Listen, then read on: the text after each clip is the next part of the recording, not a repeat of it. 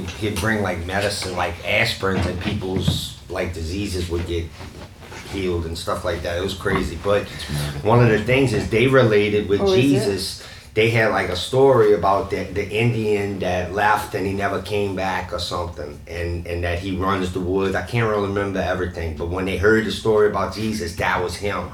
And it was man, it was just fire. That's what I was thinking. Every culture, every people, every ethnic group is gonna relate differently to what Jesus. You know what I'm saying? Of how they see him, but it's still beautiful. Like everybody wants to fight. Is he black? Is he white? Is he this? Is he, you know, olive? Is he dark complected? You know what I mean?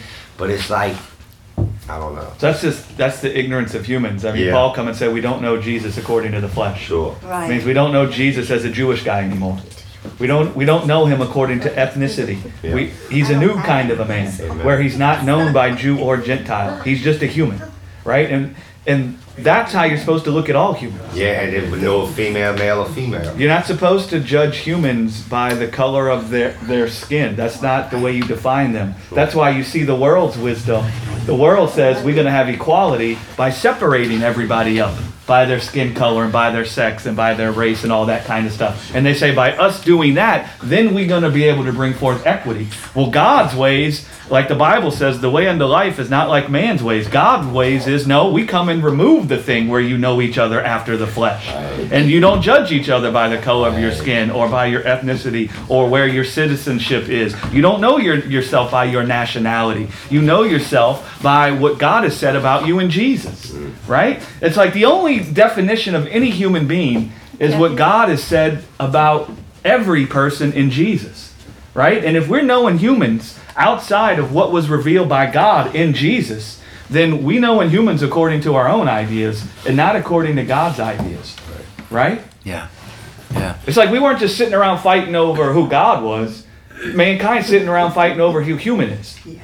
Yeah, right? It's right. like David, who is man? Mhm. That's like the age old question. Humans are wrestling with two main questions.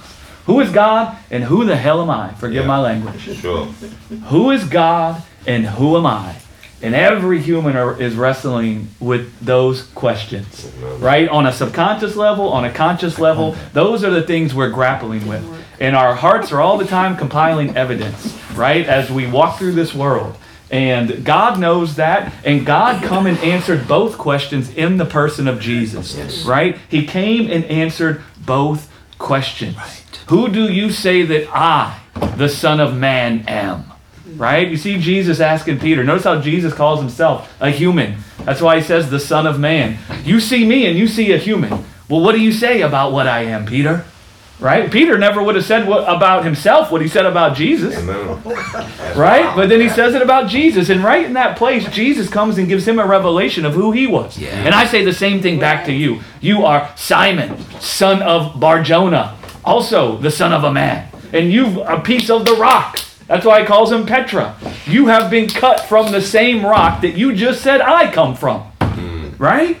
And so humans are grappling with that. And, and there is no peace, there is no love, there is no unity outside of human beings seeing themselves in the face of Jesus and then also seeing everyone else in the face of Jesus. You ever notice how we have a lot of grace and patience for our weaknesses yeah. and our mistakes? Yes. What I mean by that, I don't mean that we don't ever feel condemned when we get it wrong. But what I mean is, we're quick to know that we mean well, Yes. Yes. right? right? Like we look, we might look at what comes out of us, That's right. and we might think that's not the right way. and we might feel like, why can't I get it right? But we and we we judge our hearts as being, oh, we mean well. That's right. Good intentions in there. That's right. But the people that aren't us, no, no, no. You ever notice how we don't tend to give them that same kind of a thing? Yeah. If we see something coming out of them that we say is the wrong way, we immediately impute it to their heart. Yes. Mm. And we say, no, no, no, they're evil. Right? Look how evil they are. They're doing the wrong kind of a thing. We got to kill them. We got to get rid of them. Yeah. We got to get them out of here so we can have the good kind of a life. I promise you, you, if your idea of how you're going to have the good kind of life is getting rid of people, listen, man, you're thinking like uh, an earthy human and not like a human that's been born from above. Right? Right. And, and so Jesus comes and discerns all of our hearts, right? And what he says is on the cross, and I've said this a bunch of times, but that's how he tears down the enmity between people. he shows everyone not just their life, but their neighbor's life in his face. They're in who is my neighbor? the guy would come and say when Jesus says love your neighbor. Well, who is my neighbor? The Samaritans. Their sworn enemy is your neighbor. And so Jesus doesn't just come reveal your life to you. He doesn't just discern your life. He discerns your neighbor's life, right? And what he tries to do, one of the things he does on the cross, is he tries to give you a picture of the suffering that every human has gone through. Because Jesus came into the earth as a human being. Who, who, whose sin did he take upon himself? Everyone's. The world's. Okay, well, wasn't the cross the result Yeah. of our sin? Yes. Right. Yeah. Well, then, isn't that mean that that picture of the cross is the picture of what the world was doing to every human being? Yeah. Yes. Okay, so he comes and shows us the suffering that every human has been through. And he paints this one picture to define the suffering of every human. That's supposed to destroy comparison. Where you're no longer comparing your suffering up against the suffering of another person. Right. If you're busy with that, you ain't thinking like God. Neither are you living with Jesus. And that, the world comes and does that. Don't you know? Mm. The world comes and judges people's suffering differently by a worldly, worldly standard. And then it compares people Yeah. by their suffering. Well, God entered the earth and said, Let me tell you about every human suffering. This is it. Mm. Right? This is every human suffering. Right. Okay? So now you start feeling compassion for your neighbor. You'll even start feeling compassion for yourself. Because, you know, we despise ourselves for our weaknesses. We despise ourselves when we get it wrong. And what you ought to ask yourself is uh, if you want to get a better picture of it, you should ask yourself, man, would you despise yourself for wanting to live and not die? Would you ever despise yourself if you were nailed to a cross and you wanted to come down off of it? No. Would you ever think there's something wrong with you because you didn't like being nailed to a tree and you want it more than anything to come off of the tree and you want it more than anything to find comfort and you want it more than anything to find rest? Would you despise yourself for that? Well, God's trying to give us a picture of what's going on in our hearts when we're getting it wrong. And he's not just trying to give you a picture of what's going on in your heart when you're getting it wrong. He's trying to give you a picture of what's going on in your enemy's heart when they're getting it wrong. Right? Right. When they're getting it wrong, the people you think that are messing up your good time. And listen, no one's thought that more people are messing up their good time than me. I have a long history of it. We have video footage of it when I'm like seven years old, and my littlest little sister is ruining my good time. And her birthday. And we gotta do something about it. We gotta do something about her ruining my good time. She's like two years old, three years old. So listen, I'm the chief of that kind of a sinner, right? But I see in Jesus, I don't judge what's going on in them by what I see outwardly, Right. but I see Jesus nailed to the cross, and now I see that's what's going on in them when I don't like what's happening outwardly. Right? They're experiencing death on the inside. Right. The world's nailed them to a tree. They're hearing that they lack something they need for life. They're hearing that they don't have something that they need for peace and love and joy. And now they're nailed to a tree. And they just want to come down off the tree. Does anybody fault anybody for wanting to come down off the tree? Heck no. You know why? Because we all know we would want to come down off the tree. Sure. And so, how are we going to find fault with another guy for wanting to come down off the tree? We don't. And so, Jesus comes to make our language plain and take all, because we got many variables. And Jesus is like, let's whittle it down to this. Yes. This is what's going on. Right. That's why he said he, he doesn't judge after the flesh. He judges a righteous judgment. He judges by what's going on in the heart. Do you know why God never despised us for our weakness? Do you know why God never despised us when we were getting it wrong? Because he sees us fighting for life. He sees that we're nailed to a tree. Ah. And he actually knows the only the only person that possesses the ability to resist sin when they're nailed to a tree is God. Mm, right. You don't possess the ability to resist sin when you're nailed to a tree. You don't. You can't. If you could, we wouldn't need God. Right. And we wouldn't need God to come in the flesh and be nailed to a tree for us and resist the temptation to come down off the tree. Mm. God's the only one who can resist sin when death has come upon him. You see, you're supposed to see that. That's one of the things about seeing the compassion in God's heart for you. You're supposed to get a revelation of how He sees it when you're messing up Right. that he knows intimately And not only does he know intimately, but he ain't surprised. He's not shocked that you're trying to come off come down off the tree, and neither does he despise you for coming wanting to come down off the tree. It'd be like God despising you because you need a God. That's right. I just want to say it as radically as I can. It'd be like God despising you because you need God. Right. And so God, I remember when this changed, every everything changed for me. When I saw, when I really got a revelation that Jesus is God. We we we struggled to see in 5D, 6D, 10D, even 4D.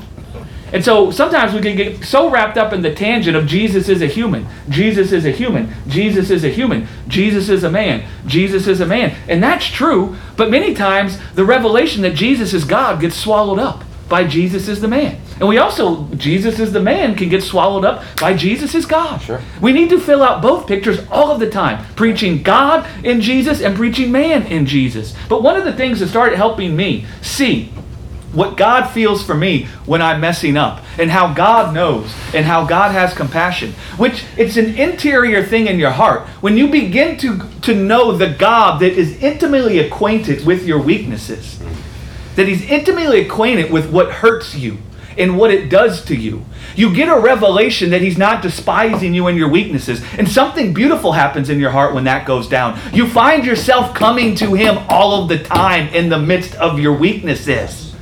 Right? Right. And so when I saw that God himself, when he put on, it says Jesus came in the likeness of sinful flesh. That's God. Mm-hmm. Emmanuel. A child shall be born unto you, and you shall call him Emmanuel. For he is everlasting Father, mm. Prince of Peace, wonderful counselor, mighty God. Mighty God. Jesus is mighty God. When Jesus put on our death, when Jesus entered into the world and faced what we faced, mighty God. Right. When mighty God came into the earth and tasted the death that was coming against us, it was nailing us to a tree. He sweat blood. Mm. You have not yet resisted sin unto the shedding of blood. Right. Paul would come and say. Because you can't. Mm. You can't. Only God can. Right. Only God can. And only the fullness of God manifesting themselves in a human can do that. And so he's not despising you. He gets it. Yeah. He gets it. He, uh, he is intimately acquainted. Well, he should get it. He made us. Yeah. Yeah. But, even just beyond- he felt it. He come and actually felt what it was like. We have to know that he felt it. Yeah. That he knows. Yes. Because the thing about what sin will do to you is it will cause you to want to despise yourself. Yes. When you see your anybody ever uh, gloried in their weaknesses? the gospel, like Paul said, I rather glory now in my weaknesses. Right. That the strength of God would be made manifest in me. Yeah. Well, sin, the wisdom, I don't mean the bad behavior, that will cause, sin will cause you to despise yourself for your weaknesses. Right? It will. Yeah. And it will make you think God's despising you for your weaknesses. And then we never look at it the right way. Do you think God despises you because you want to come down off the cross? No. See, when we say it like that, none of us think God would despise us. Well, that's what's going on when we're getting it wrong and when other people are getting it wrong. They want to come down off the cross. And why do they want to come down off the cross? They want comfort. You think God's despising us because we want to be comforted? No. Do you think God. Do you see the dynamic? Yeah. And see, so when you get that revelation, it's like you said, Jay. What you said is an obvious truth, but we struggle to get there if we don't see this first part, Exactly. right? Right. Of course, He knows. He made us. He made our hearts. He fashioned our hearts. Right. He designed them. He knows exactly how they function, right? And so when you start to see God this way, it a compassion becomes born in you Yes. because you you're judging a righteous judgment Right. about people Right. Instead of an unrighteous judgment. The, an unrighteous judgment is when you judge people according to what you see manifesting outwardly. Yes. Hmm. That's an unrighteous judgment. A righteous judgment is when you judge a person based on what's going on in the heart, Yes. right? Right. And that come, that causes you to come out with the correct conclusion. And it'll actually cause you to be able to see into people's hearts. Yes. All of a sudden, you'll have like three. Is it three? No, not 3D. X-ray. You have X-ray, where you see into their heart Right. and you understand the dynamics in their heart. Why do you think Jesus was so good at ministering to people? Mm. he Because their hearts. he looked past right. their behavior and their actions and he could see right into their heart and he could he was intimately acquainted with their deepest fears insecurities weaknesses all of that and he didn't just see it as why aren't they strong he saw those weaknesses and fears as in, insecurities as the result of them being nailed to the tree by the world right and he didn't despise them for that Right. He's like, of course they want to be clothed. Of course they want to be comforted. Of course they want that. And so what he got busy with was, let me now reveal to them where those things are found.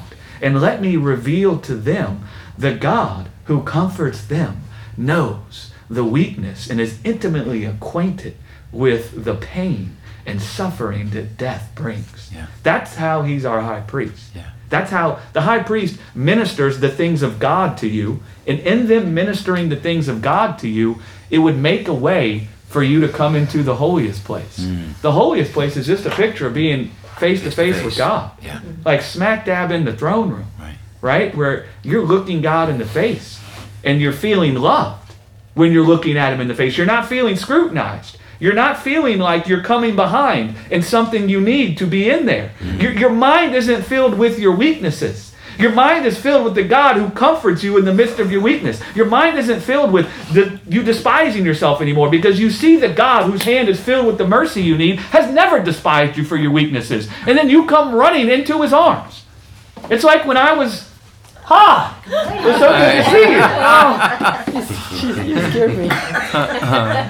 No, it's just I've been thinking about those guys, and t- this morning I was like, I gotta text. I'm gonna text them and make sure they're all right. Yeah. Yeah. Right. Um, but I saw you guys doing the show all the time, so I figured, Tuesday and Wednesday every night. yeah, um, I figure you guys are having fun with that, and you're quite busy with it. But you, your your mind becomes filled with the God who's intimately acquainted with what you're feeling, because He felt it too. yes. and you your mind is filled with God is the only one that can resist sin. God is the only one who can resist sin. And if he's the only one that can resist sin, what do you think you need in your moments of weakness? God. The God who can resist sin. And so you come and you run to him, right? Mm-hmm. Because you see, this guy knows he's the only one that can resist sin. He's not busy despising me if I can't resist sin. He's come, entered into my flesh that's dying, and he's resisted sin for me, and he's the only one that could. And so now I'm going to come to the God who's the only one who can resist sin because I need strength in this moment of weakness. I need comfort in this moment of pain. I need understanding and compassion in this moment of confusion and disarray. Right? Right. And until you see that about God, you ain't coming up into the holiest place. You hiding, ashamed of your stuff, Yes. right? Hiding, ashamed of your weaknesses, Yeah. right? And then Paul, like Paul would come and say, I glory in, I rather glory in my weakness now, that the strength of God would have its perfect work inside of me. Mm. It's amazing to me that the church has created such an aversion to our hearts and our belief systems that it's such a focus on external fruit and what you see people do and be and are. And like we talked about you know color of skin male female all of those things. And we we rarely talk about and one of the things that is the foundation at least for me in being part of this community is that we talk about the heart and we understand that there's two belief systems. And i just i was thinking about the sermon that you preached what would jesus do which was and, and several other about you know there's only two belief systems. There's god's belief system and there's satan's belief system. But we've i don't know if it's the church has grabbed hold of the heart is deceitful beyond all measure and and hold on to that and are afraid of dealing with heart matters. But when you come to understand that it's an issue of heart and not an issue of fruit it becomes uh, I don't know. God becomes much more real at that point. Your, And your message everything- changes. Hmm? Your message changes. Yes. Because you start preaching to the heart. Yes. And you start thinking, what did Jesus believe? Right. Not what did Jesus do. If you want to think what Jesus did, that's okay if you're defining Jesus as God. You want to talk about what Jesus did as mighty God? Yeah. Okay, great. Let's talk about what Jesus did as mighty God. He went to Calvary and he took the death that was nailing us to the cross and he nailed the death to the cross. He bullied the death that was bullying us. Right. We were being beaten and bruised, as Luke would say. The Spirit of the Lord is upon me, for he has sent me to deliver them that are being bruised. We were being bruised by death. Yeah. And Jesus, as mighty God, you want to know what he did? He came and delivered an eternal bruise to the death that was bruising us. Yes. And then he took that death. He wasn't just happy leaving it nailed to the tree. He went and took that death and buried it in a grave. Yeah. And then he left that death in a grave and he came out of the grave Mm-hmm. without death. There's your mighty God if you want to talk about Jesus as God and what did Jesus do. Right. But if you want to talk about Jesus the man, you talk about what did Jesus believe? Yes, exactly. What did Jesus believe? And then your message changes because you start preaching the faith instead of the behavior. Right. Amen. Exactly. Right? You preach yes. the faith instead of the behavior.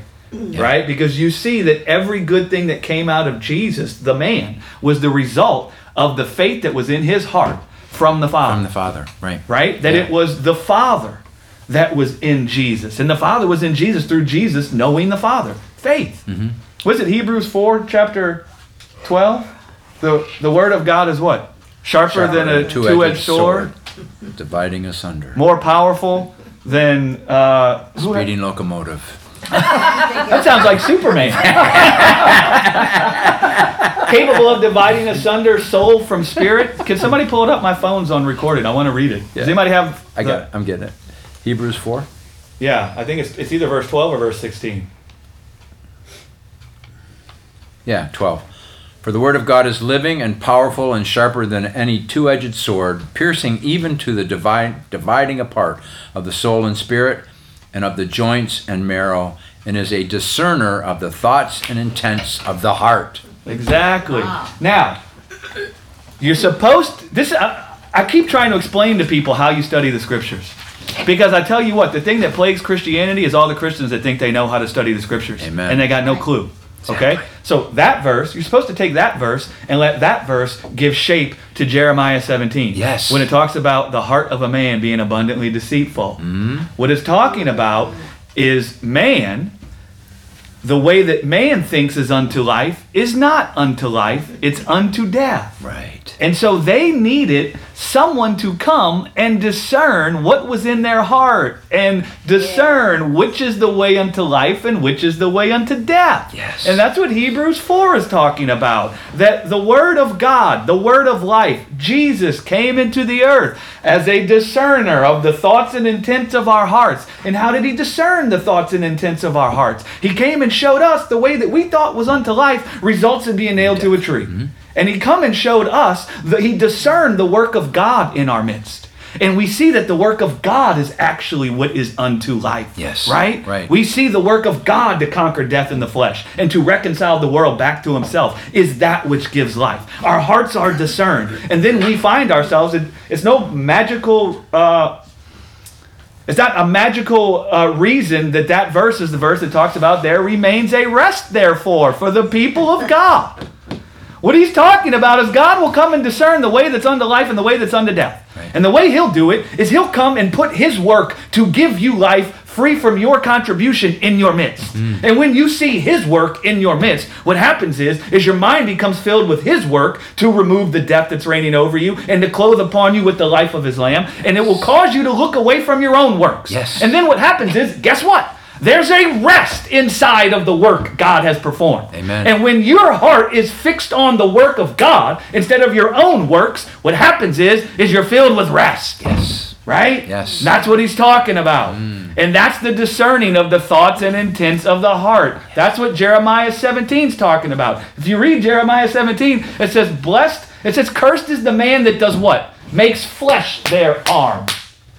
You know what it means to make flesh your arm? What is an arm? An arm is a thing that does a work. Mm. And the work that it does is with the intent to serve itself with life. Jeremiah comes and says, The man who thinks they can serve themselves with life by their own arm and their own working, they're going to find they're living the cursed life. They're going to be sweating from their brow all the time, laboring and toiling, trying to serve themselves with peace and love and joy. All the while, they'll never find the peace and the love and the joy they want. All they're going to find is the thorns and thistles that they don't like. Because can a man pick grapes from thorns and thistles? No. No! And so making flesh your arm is trying to pick grapes from thorns and thistles. And Jeremiah comes, Jeremiah is actually God discerning the thoughts and intents of the people's hearts. And the reason it says your heart is abundantly deceitful and, and wicked is because it's filled with labors and annoyances. That's what wicked means. Right. And you're deceived in thinking that's the way. Right. And so now I'm going to come and discern your heart for you. Here's the discerning of your heart. Cursed is the man that makes flesh their arm. Right. The wisdom you've adopted as the way into life is cursing you. Right? Blessed is the man whose trust is what? In the Lord. What does it mean whose trust is in the Lord? Jesus is the right arm of God. Yes. He is the manifestation of God doing a work to serve you with life and to decorate you with the fruit of the Spirit. And so, blessed means the man whose trust is in the right arm of the Lord and the work that the Lord will do, that man will actually find grapes being fed to them. you seen those Maharaja movies? That's right. Where cats be laying like in the tent and people fanning them, people feeding them with grapes and stuff. That's what blessed is the man who trusts in the Lord. And listen, I just want to offend the carnal mind. There And you I go. want to offend the wisdom of the world. It'll be God there fanning you. And God there feeding you with grapes. Yes. The, the human mind thinks that that's blasphemous. Right. But here's what God comes and thinks. It's more blessed to give than to receive. The scripture says that. Paul quotes Jesus in Acts chapter 20. And Jesus says, we know it's more blessed to give than to receive. So we're trying to give to God, and God's busy thinking it's more blessed to give than to receive. You want to pour yourself out for me? Listen, I don't need anything. And rather, I feel the best when I can pour myself out for you. Right? You want to wash my feet? Forget that, man. I'm the kind of God. You, I can't be called God if you wash my feet. I can only be God if I wash your feet. You want to come and serve me with your life? Listen, man, I can't be called God if you're going to serve me with your life. I can only be God if I serve you with my life. It's more blessed to give. And so God's busy wanting to find someone, anyone. He's searching far and wide for someone that will let him pour himself out for them. Mm. That's what he's looking for. Who hath believed our report? Isaiah says. Who hath believed it? Right? Yeah. And so that's what God's busy doing. So good. Here's where we get confused, right? Because the fruit of a person, the fruit that comes out of a person who lets God pour himself out for them, guess what that fruit looks like?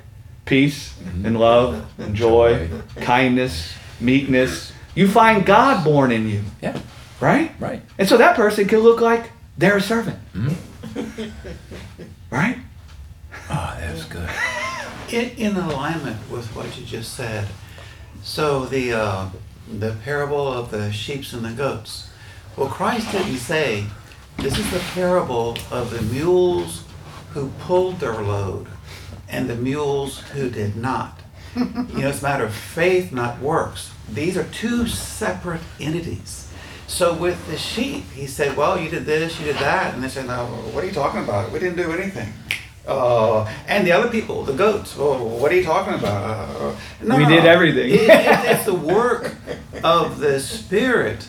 It's not the works. Yeah. It, it's the life of the Spirit. Yeah. Uh, does that very make good. sense? No, that's a very Yes. good uh, analogy and using that parable in exactly the right way because the sheep doesn't do anything for themselves. They know the shepherd, and like you said, that's why when he comes and says what they did, they're like, "What are you talking about? Exactly. We didn't do They're anything." both all baffled. Both of them are baffled. That's right. And the goats are thinking of all that they did. Didn't we do this? Didn't we do that? I never knew you. You never let me shepherd your life. Yeah. Right? Wow. Yeah. That's a great uh, example of, of that.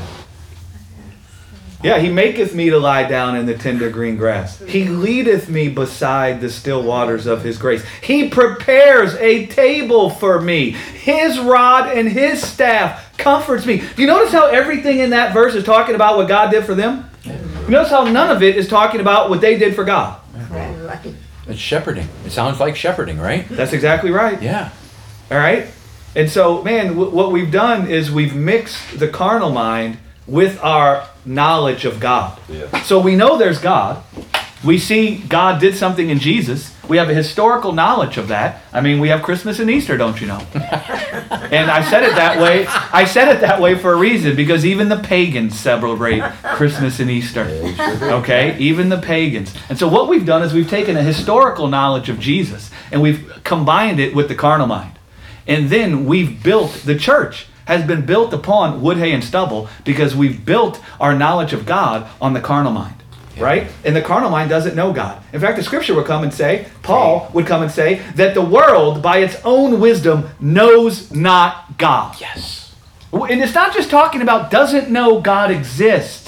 Even the devils know God exists, James would come and say. When it says, when Paul says the world by its own wisdom doesn't know God, what it's saying is the world by its own wisdom has not attained to the love of God. Right. It has not found itself filled with the love of God because it thinks the love of God is found in being strong according to the flesh, in being wise according to the flesh, in being noble according to the flesh. So they've been trying to be intimate with the life of God according to the strength that's in the world. Yeah. And that's the same thing the church tries to do. The church tries to say, I'll attain to the blessing of God by my ability to do good, Right. by my ability to uh, evangelize, by my ability to serve, by my ability to give, by my ability to pray, by my ability to read the scriptures. None of those things are evil in and of themselves. But if you're doing them to attain to the blessing in the life of God, then that's the most evil thing you could do. And mammon is your God. You are worshiping mammon.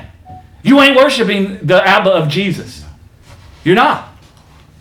That's what it will result in, Yeah. right? And so the, the, it's sad to see that the church adopted the same kind of a thought. Right? Paul come and said though that the wisdom of God confounds the wisdom of the world. And he says he says do you go read 1 Corinthians 1 guys. It's a powerful powerful or for, yeah, 1 Corinthians 1. It's a powerful, powerful chapter. He says, Do you see your calling made clear, brethren? That it isn't those who are strong after the flesh, are those who are wise after the flesh, are those who are noble according to the flesh, who have attained to the love and the life of God. It isn't those. That's what the cross declares to us. How do we know? Because Jesus, what did he look like in his flesh? What did he look like according to the world? Was there any good thing to be seen in Jesus? He was the weakest guy according to the flesh. He was the dumbest guy according to the flesh. And he was the least noble guy according to the flesh. And what did he do? Oh, I don't know. He only attained to the fullness of God inside of his physical body. Hmm. You see your calling, having been made straight, brethren? That the strength that's in the world cannot cause you to know the love of God. That doesn't mean it's evil if you you're strong. It doesn't mean it's evil if you're in the Olympics. It doesn't mean it's evil if you also have have smarts. It, it doesn't mean it's evil. But if you think those things are the power unto a good life, the blessed life, then you're living as if you're earthy still. You're thinking like the Adam man still instead of the heavenly man. Right? Does that make sense? Absolutely. Yes. That's the revelation Paul got. Americans won't like this, and I like America. And I, I have very strong opinions about America, but I also separate my strong opinions about the country America from the kingdom of God. Hmm? I don't confuse the two. You know what one of the first things Paul did for the excellency of the knowledge of Christ Jesus? He counted his nationality as a Hebrew as dumb. Right. Rah, rah, rah. Right. I, you, you think I'm joking? Go read Philippians 3. Right. Yeah. And, and uh, That doesn't mean he hated Hebrews. No. And it doesn't mean he hated Israel. Right. Doesn't mean he despised them. If you go and read in Romans chapter 9, he speaks about his love for his brethren after the flesh and for Israel. But he no longer lived as if being Hebrew or an Israel Israelite after the flesh or having the nationality of an Israelite guy was the power unto a blessed life. He no longer lived like that. Right? Right. And so it's not about you hate your country or you hate your nationality, but you don't confuse it with the power unto the life of God. Mm. Right? Mm. You have a separation. And you could say, well, we're in this world right now. These are the systems we're left with. And if I look at the systems we're left with, then I could see that this is the best kind of a system for the country we, we, we live in. And I want it to be that way. Right? You can't expect that the government of America could function like the kingdom of God. No. No. no. You can't. No. No. If it could, then we wouldn't need Jesus. Yeah. He would the government wouldn't have to be upon his shoulders. Right? And I think as, as Christians, we could struggle to separate the two and still find ourselves having strong opinions, mm-hmm. right? Mm-hmm. About how we, yes, yes, yes, but we are in this world right now and we are surrounded by the systems of this world. And if that is the case, and we have to navigate the systems of this world, this is rather, if I have a choice, what I want my system to look like, right? Yeah. Right. I think this is the best kind of a system that you could have from the worldly perspective. Right. But don't get it twisted and think that that could serve you with the good life of God. Don't get it twisted and let that become what your mind is filled with when you're thinking about the life that you need. Because that will get in the way of you fellowshipping with the excellency of the knowledge of Christ Jesus. Mm. Paul says a very powerful thing. He says, I saw the strength in my flesh, which was that I was a Hebrew. I'm an American. That, that would be part of the strength of my flesh. Mm-hmm. I'm an American, mm-hmm. right? Born in Los Angeles County, in the great state of California, right? Blue eyes and blonde hair all the way. There you go. Yeah. American made, right? That's the strength in your flesh. Right. That's what Paul comes and says. I see the strength of my flesh. I'm a Hebrew of the Hebrews, circumcised the eighth day, of the stock of Israel, of the tribe of Benjamin, of the of according to the righteousness contained in performing the works of the law. I was blameless. And so he's describing the strength of his flesh, Right. the strength of the life he had in the world. And he said, I took that and I put that, I saw that all that that I had going for me. That's quite a lot, don't you know? That's some pretty good stuff right there, you know.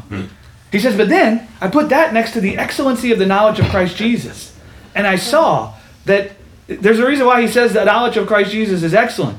because that knowledge or the faith of Christ Jesus, having intimacy with the faith that was in Jesus' heart on the cross, where Jesus also looked at himself and said, I'm a Hebrew of the Hebrews. Right. Sir, I've been circumcised the eighth day of the tribe of Judah, the stock of Israel Right. blameless, not only according to the works of the law, but blameless according to never sinning. And he counted it all as dung for the excellency of having intimacy with the life that was in the Father. He laid down all that strength that he saw in himself. I've even loved perfectly. Mm. I could have even made myself king of the whole world. I could have performed a miracle and I could have been the king of Jerusalem, the king of Rome. I could have come in and taken over the world. Mm. That's the kind of strength I had in myself. And I counted all that as worthless. I saw what I could gain from the strength in my flesh, and I counted it as being worthless compared to the excellency of having intimacy with the life that's in the Father. And so I laid it down. Mm. Right? Right. Right. I saw that even should I gain all the kingdoms of the world, Right. Right. that couldn't glorify my body with immortality. Right. Right? Yeah. You see that dynamic? This is what, this is, I'm telling you, this is what the gospel comes to bring forth in us. Right. Right? Yeah. And we don't want to try to, to hear what I'm saying with the carnal mind. Because the carnal mind will say, okay, well, I must hate America now. I'm not saying you must hate America. I'm not saying that you should despise your nationality or that you shouldn't have any opinions. But what I'm saying is don't confuse it with that's where the power f- for you to have life or for your life to be taken from you. Because if you are, then what you're doing is you're thinking that it's the strong according to the flesh, it's the wise according to the flesh, it's the noble according to the flesh that will have intimacy with the life of God.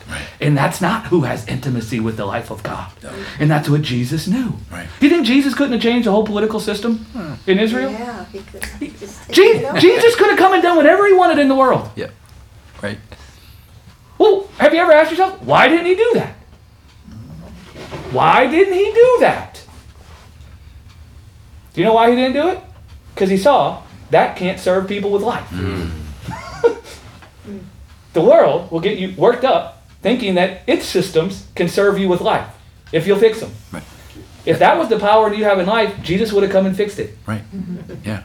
I was just going to say that. I was going to say, don't let us be deceived by defining terms and doctrines of the world in, in a terminology that allows us to think that they bring us closer to the kingdom of God. That's right. Because we, I think we do that all the time. I mean, it's, it's the carnal mind's function to, to, to, to do that, to take the world systems and we've talked often about the fact of, of, of death management, right? Death, one of the one of the key things of death management is defining terms and doctrines so that they fit with the kingdom of God, and it's all deception. Yeah. It's all deception. Yeah, that's it. That's it. Right? Yeah. So, man, have strong opinions about what you think is best for the worldly system that you, you find yourself living in. But don't confuse that with the power unto you experiencing the life of God. Amen. Right? And then you'll Amen. navigate it with a sound mind. Yeah. Right? You'll navigate it with a sound mind. Yes. Does that make sense? Yeah. Mm-hmm. It's real good. I'm telling you, no one's more opinionated than me about the system we live in. I promise you, man. I got very strong opinions. And when I see the insanity going on, I got strong opinions about the insanity. But straight away, my heart categorizes it out of the area of life and death. Yes. Right? It moves it over here.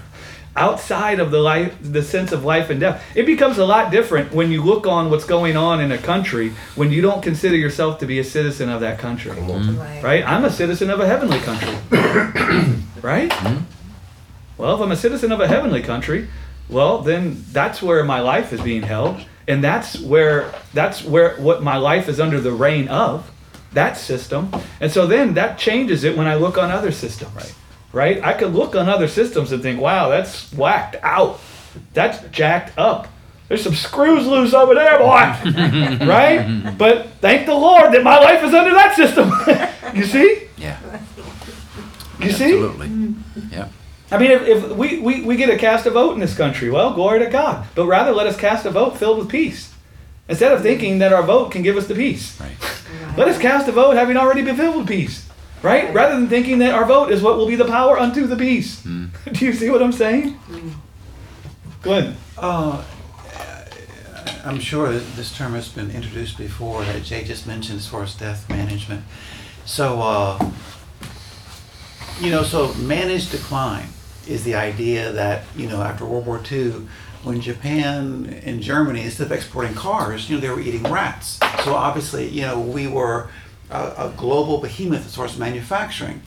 And Fort Payne in Alabama, the sign says the sock capital of the world. Well, back then, the Chinese were buying their socks from us. So managed decline is the idea that that hump has been in the past as far as that economic behemoth that was just us as far as um, and they're managing the decline. And what jay said as far as death management a lot of times like mere mortals like myself are foolish and we try to use christ as a tool in a schema of death management as opposed to just just facing the living Christ, living in the living Christ, instead using him as a tool Right. in this process of death management. Yeah, we Yeah. try to manage a perishable life with Christ instead of letting Christ's life be our life. Yes. Exactly. Right? Yes. Yeah. Yeah. No, I mean that's what I, I I belabor my points, as you guys all know. that's why when I love what Emmanuel said in the Bible study page. Who's your favorite Bible character? Yeah, right. Yeah. It was real easy for me, John the Baptist, because he's one crying in the wilderness. And the crying in the wilderness does not mean a guy shedding tears. What it means is a guy laboring and, right. and screaming and shouting this thing. Right. Right? And so many times I feel like John the Baptist, one Amen. crying in the wilderness. Right. because I'm belaboring these points. But the Christianity I grew up in, and these people aren't evil. We were taught this. The Christianity I grew up in is just like what Glenn said. We're going to use Christ to manage the life we have from the world. Yes. Instead of being intimate with Christ and finding ourselves laying down the life we have from the world. Right? That's a completely Huge different thing. yes. Right? So what we did with Christianity is we're in the world, we're looking around in the world, and can we all just agree there's some nice things in the world? Yeah. Can we all just agree? Listen, man, sometimes I see a car and I'm like, wow. I mean, my wife is a nice thing. She's in the world, right? There's some things in the world that are just nice. And honestly, all the things here are here for us to enjoy, mm-hmm. right? But what happened is, is we saw all the good things in the world, and now we've made the gospel the power to get all the good things from the world that we want. We made the gospel the power to gather the life in the world to ourselves. Yes. And then we've judged ourselves and God by whether we think we've gathered the good things in the world to ourselves. Mm. So many people have labored with God and suffered with God and suffered under the hands of sin because they were brought up in that kind of a Christianity where they were taught that we're going to now work the gospel to gain all the good things we see in the world. And what that means is if we're working the gospel right, we'll see all the good things from the world that we need in our lives. But guess what? If we're not seeing the good things in our lives from the world, that means we're not working the gospel right. And it means God's far from us. And that has left many people shipwrecked in their faith. And then condemning themselves, thinking they're the problem. Instead of seeing they weren't taught God, they weren't taught the gospel of Jesus Christ. They were taught the doctrines and commandments of man Yeah. Yeah. right? Right. And you're in the place where you're judging your life by the good you've been able to gather to yourself. They had no clue of the excellency of the Knowledge of Christ Jesus, who knew that um, it's got nothing to do with the good I can gather to myself in the world. It's got nothing to do with that. Jesus knew that. Go read Ecclesiastes. Wrong tree. Go read Ecclesiastes. Wrong tree. Solomon was the the wisest person according to the world, the strongest person according to the world, the most noble person according to the world. And he maximized all of those things in his life. And he said, "Let's see what they can give me." And he says, "Dust to dust." That's right. It's all is vanity. I've come to this place. One thing matters: know God. You see what he's saying? All that stuff I maximized.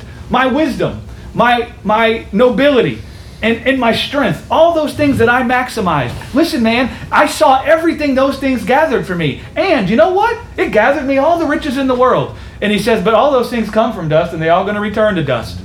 Vanity of vanities is what he did. That's giving us a picture into the Lord Jesus. Yeah. It's revealing to us what Jesus did. Who do you think's more noble than Jesus? I mean, go look at the, the three wise people who were actually taught by Daniel. You know the Magi? You wondering how they knew about all that stuff? Go back and read in the book of Daniel where Daniel took over the wise people from Babylon and he taught them. You know what he taught them about? The Christ mm. that would come. How do you think they knew and why do you think they came? Wow. right? How do you think they? So Jesus, the most noble, the actually the strongest. I mean, here's a guy fashioning eyes in a person who can't see. Here's a guy raising the dead. Here's a guy multiplying fish and loaves, multiplying wine. I mean, forget about if we got food. Do we have wine? Right. I'm joking. look at the strength in this guy. And look at the wisdom in this guy. I mean, the Pharisees, they kept trying to trip him up, and he just twisted them up easily. Yeah. And so Jesus saw all those things, and he goes up onto the hill, and he sees the kingdoms of the world. And Satan says, Worship me, and you can have the kingdoms. What does it? It doesn't mean fall down on your face in front of Satan. What it means is, is look at your strength, look at your nobility, look at your wisdom, and use those things, and you can gain the kingdoms of this world. And Jesus, who actually comes from the lineage of Solomon, said, All the kingdoms of this world come from dust, and they're all going to return to dust. It's vanity, Satan. It's empty. Yeah. Can't actually feed me Right. with life, Right. right? And so you see, in Solomon, you see a picture of the inner workings of the heart of the man, Christ Jesus. And you're supposed to see all that when you read the Old Testament. In all of them Joseph, Moses, Noah, David, Abraham, All those guys, Enoch. You're, you're, sup- you're supposed to look at those guys and see, it, it's giving you like a microscope into the heart of Jesus. Yes. And it's giving you intimacy with the faith in the Son of God's heart. Right? And you start reading the scriptures, the scriptures from that foundation, seeing Jesus. Right? Yeah. Yeah. I mean, go look at Joseph. You don't think Joseph's whole life is a picture of Jesus? What does it say about Jesus? He came to save his own, as his own received him not. What did Joseph's own do to him? They threw him in a pit and sold him into slavery. Right.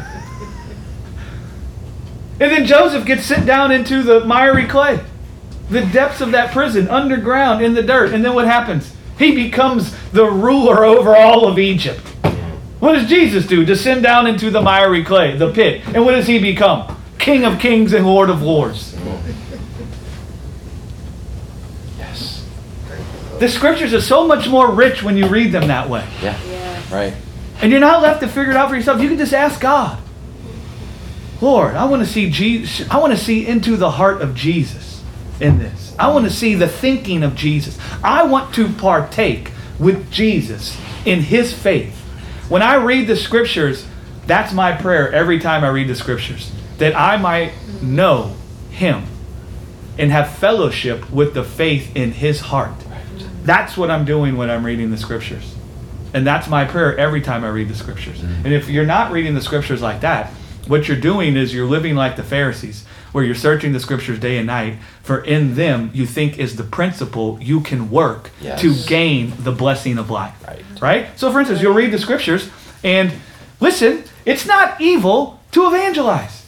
It's not evil to tell people about the Lord Jesus. But if you read the scriptures and think that you're going to attain to the blessing of life by evangelizing, you think you're going to be justified in the sight of God by your much evangelizing, listen, man, you're living like the Pharisees. Mm-hmm. And you're searching for a principle that you can work, that you can now take what you've worked and you can now bring it to God and say, Look, Lord, look what I've done. Isn't it wonderful? I did what you said to do. I'm so thankful that I'm not like the people that don't do what you say, and I'm like the people that do do what you say. Right. That's what you'll end up doing. And that is the way of Cain. Yeah. Yeah. It's a bunch of doo doo. It's a bunch of dung. And Abel brought blood. And do you know what that blood symbolized? The, the shedding of the blood running out of the body of death. Abel brought the blood of the lamb. And you know what Abel was saying? Not by strength of my hand, O Lord, but by you and the strength in your hand. And Cain came with the fruit that he tilled from the ground. Right. And what is Cain saying? Lord, I want to be exalted by the good fruit that I can produce and by what I can do for you. Right. Right? Yeah. And if you go look in Luke, I think chapter is Luke chapter 18, I think, where the Pharisee is there and the sinner is there. And the Pharisee is bringing to the Lord all the good things they did. I'm so thankful, Lord, I'm not like this sinner here. Because I've done this, I've done that, I've, I've, I've, I've, I've, I've. And then you know what the sinner says? Lord, I got nothing to offer you. I got nothing, man. And what does Jesus say? Which one do you think went away justified? It wasn't the one who was talking about all the things they did. No, he said, I tell you, this man went down to his house justified rather than the other. For everyone who exalts himself shall be abased, and the one who humbles himself shall be exalted. That's right. That's why your doctrine's supposed to be filled with meekness. Meekness, right? Mm-hmm. That- And yet the church taught us that we were the ones that were supposed to resist sin. It was all on us. Yeah. And the mature, good Christians were the ones that had the power to do that in their own strength, Yeah. by willpower. Right. yeah, that's uh, that's sin. Yes. Right. To teach right, that that's- is sin. I mean, the author of Hebrews says, consider Jesus, looking unto Jesus. He goes on to say, for you have not resisted sin unto, Unto blood. death. Right. You have not. And you cannot. If you could, Jesus wouldn't have come and the cross wouldn't have been necessary. Right. Right. Wow. I think So it's good. Hebrews 11 or 12 where it says that. Yeah. And the reason he says that because he's talking about how are these Hebrews going to endure Yeah. in the world where they're encountering death. That's when he goes into the hall of faith. Mhm. Consider these guys whom the world was not even worthy that they would be in it. Some of them met not nice ends Right. right? Right. Then he talks about them. And then he goes into looking unto Jesus, mm. the beginning and the end of the faith they were busy with, Yeah. right? Right. Consider him when you need endurance. Consider the one who endured, for you have not resisted sin unto blood. Don't consider your own resisting. Don't consider your own enduring. If your if your mind is filled with your own resisting and your own enduring, listen man, you've lost the plot and I promise you your life is already filled with the works of the flesh. Yeah. Consider the one who resisted. Right? Yeah. And that's how you'll find yourself strengthened on the inside and you'll find him enduring in you. Right. Where afterwards you think, "Wow, how'd that happen?" Yeah. What did we do, the sheep said? What did we do? The sheep said. Yeah. Wasn't that beautiful? Yes. That was very, very, very good. You've been prof- or er, very profound this morning, Glenn. I, lo- I love the the, dis- He only the. He says, what the did I example do? of the of using Jesus as a tool. That's that's really powerful. And it's so easy to fall into. Oh Yes, yeah. Yes. It's like when you're suffering like a dog, you just grab the closest stick. You, you know? You're, you're, you're definitely grappling, and that's why. And Yes. God knows that, and He doesn't despise us, Thank you, Jesus. right? Yeah. It's like we despise Him. This is this is how I would do it because I get a revelation of the truth. My mind would agree it was the truth. If it didn't work itself out perfectly in every situation, I would despise myself. Yeah. Mm-hmm.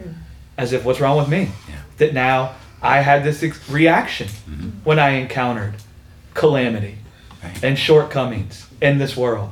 God's not filled with that kind of thinking. Right. God's like, Greg, really what you're despising is that you need me. Yeah.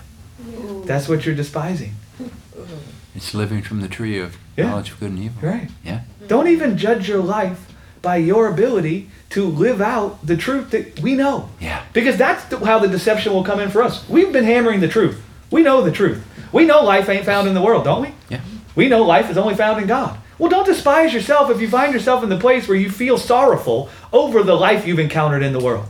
Don't think what's wrong with you that you feel sorrowful. It's real easy to see why you feel sorrowful. You just want life. Yeah. And it's okay sometimes if you have a good cry over the crap you see that happens. Right. Don't let the serpent come in and say, Are you really the Son of God? Are you really a daughter of God? If you're crying and lamenting over what's happened around you in your life. I thought you knew that your life wasn't found in the world, that it was found in God. Amen. You see? I, I, I love that grace because we so need it. The, the grace of Christ abounds, but we can like really get in the in the way of that, just Oh, our yeah. own headspace. Yeah, yeah. Oh yeah, because once you th- once you've seen the truth, you think the serpent stops trying to get you to condemn yourself? Heavens no. Heck no. You think he gave up on Jesus? Double No. down. No, he'll, he'll, he'll keep trying to use whatever he can to twist you up. He'll, and he'll keep pointing to your ability, Right. right? Yeah. He'll keep pointing to your ability to get the truth to work Right. in every situation, in every time. Mm-hmm. Right? Yeah. Jesus didn't despise himself when he felt the carnal mind. And Jesus recognized Yeah. that's the carnal mind. That's actually not my mind. That's actually not coming from within, it's coming from without. Right. And it makes sense why I'm hearing it. It makes sense why I'm feeling this way because death sucks. Right. And death is not consistent with God. Right. And so, of course, I might be sorrowful sometimes. Mhm. Of course, I might feel confused sometimes. Of course, I might feel like, Lord, where are you? Right? Yeah. Of course, I can feel that thought come to me. Yeah. And you'll That's need it. God. And you just need God. That's right. Amen. Amen. Glory to God. You guys are awesome. Thank you so much. That was good. Thank you.